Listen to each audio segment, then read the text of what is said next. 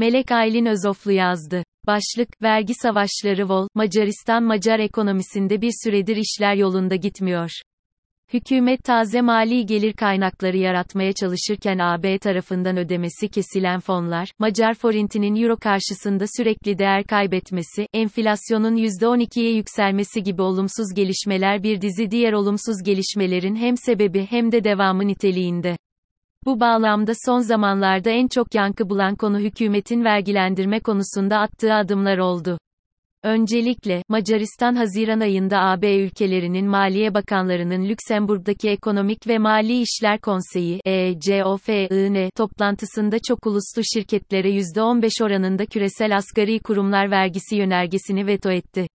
Yönerge çok uluslu şirketlerin Macaristan gibi cazip vergi oranları sunan ülkelerde genel merkezler kurarak vergiden kaçınmalarını zorlaştırmak üzere OECD tarafından 2012'den beri üzerinden çalışılan ve 136 üye ülke tarafından kabul edilen düzenlemenin blok genelinde yürürlüğe girebilmesi ve AB hukukuna aktarılması amacıyla tasarlanmıştı. Dışişleri ve Dış Ticaret Bakanı Peter Szijjarto yaptığı açıklamada veto kararını yönergenin Macar ulusal çıkarlarına uygun olmadığı ve düzenlemenin ülkenin istihdam kapasitesini tehlikeye sokacağı gerekçesiyle savundu.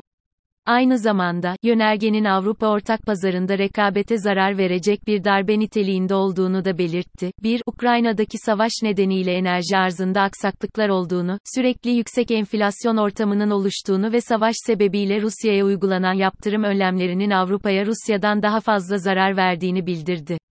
Macaristan'ın bu tutumu AB ile Macaristan arasındaki süregelen gerginliğe yeni bir başlık daha eklerken Macaristan'ın Rusya yaptırımlarına bilinen ve her fırsatta öne çıkarılan karşıt duruşu da Rusya'nın Batı ile ilişkilerinde Macaristan'ın aykırı statüsünden yararlanmaya devam edebileceğini bir kez daha göstermiş oldu. Macaristan'ın yönergeyi veto etmesinin ardından aynı hafta ABD'den etki tepki olarak yorumlanabilecek bir hamle geldi. ABD Macaristan ile 1979'dan beri yürürlükte olan çifte vergilendirmeyi önleme anlaşmasını sonlandırma kararı aldı. Böyle bir karar zamanlama açısından Macaristan'ı %15 kurumsal kurumlar vergi oranını kabul etmesi için baskılamak olarak yorumlanıyor. Zira ABD Macaristan'ın kurumlar vergisi %9 oranının ABD'nin %21 oranının yarısından bile daha az olduğunu ve bu sebeple Macaristan'ın anlaşmadan tek taraflı fayda sağladığını öne sürdü. Gerçekten de Macaristan %9 oranla AB içinde en düşük kurumlar vergisi oranına sahip AB ülkesi. İrlanda'da %12,5 vergi oranı ile Macaristan'ı takip ediyor. Bu da bu iki ülkeyi AB genelinde çok uluslu şirketlerin gözdesi haline getiriyor. Bu sebeptendir ki özellikle Macaristan ve İrlanda ülkelerin vergi oranlarını kendilerinin belirlemeye devam etmeleri gerektiğini sıkça yineliyor. Avrupa bütünleşmesi kuramları açısından bakıldığında iki ülkenin bu tavrının para, savunma ve dış politika gibi ulusal kimliğin ön planda olduğu yüksek politika alanlarında devletlerin kontrol kaybetmeyi göze alamadığını savunan hükümetler arasıcılık kuramına iki uygun bir tablo çizdiği görülebilir. Macar hükümetinin ulusal düzeyde de vergi konusunda attığı adımlar yankı getirmekte. Hükümet Mayıs ayında Ukrayna Savaşı sebebiyle OHAL ilan ederek Hane Fonu ve Savaş Fonu adı altında iki ayrı fon kurmuş ve farklı sektörlerden pek çok şirkete özel ek vergiler getirmişti. Atılan adımlarla devlete ciddi bir kaynak aktarımı öngörülmüştü. Hane fonu ile devletin vatandaşlara yaptığı fatura yardımı yükünün hafifletilmesi savaş fonu ile de savunma sanayinin güçlendirilmesi planlanmıştı. Geçtiğimiz ayda küçük mükelleflere yönelik vergilendirme kata sisteminde değişikliğe gidildi.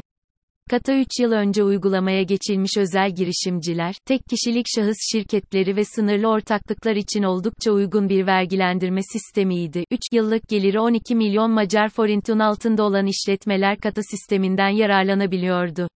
Kata ödeyen vergi mükellefleri ayda 50 bin Macar forinti veya 75 bin Macar forinti tutarında toplu vergi ödeyip, böylece tüm vergi yükümlülüklerini yerine getiriyorlardı.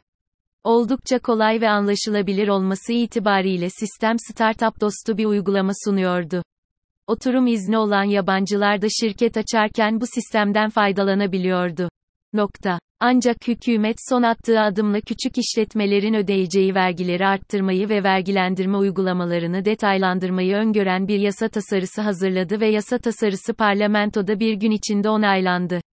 Eylül'den itibaren yürürlüğe girecek yeni düzenleme ile yalnızca özel kişilere mal ve hizmet, taksi hizmetleri hariç, satan girişimciler kata vergilendirmesi kapsamında kalabilecek. Onlar için aylık vergi 50 bin Macar forinti 125 avro ile son derece düşük kalırken, yıllık gelir limiti mevcut 12 milyon Macar forintiden 30 bin avro 18 milyon Macar forinti 45 bin avro yükselecek. Yerli veya yabancı tüzel kişilere mal veya hizmet satan tüm Macar işletmeleri artık kata kapsamı dışında kalacak ve yeni bir vergi planı uygulanacak. Yaklaşık 450 bin kişiyi etkileyecek bu değişiklik pek çok küçük işletme sahibini zor duruma sokmuş bulunmakta. Hükümet, yeni vergi düzenlemesiyle aslında bütçe açığını bir ölçüde kapatmayı hedefliyor.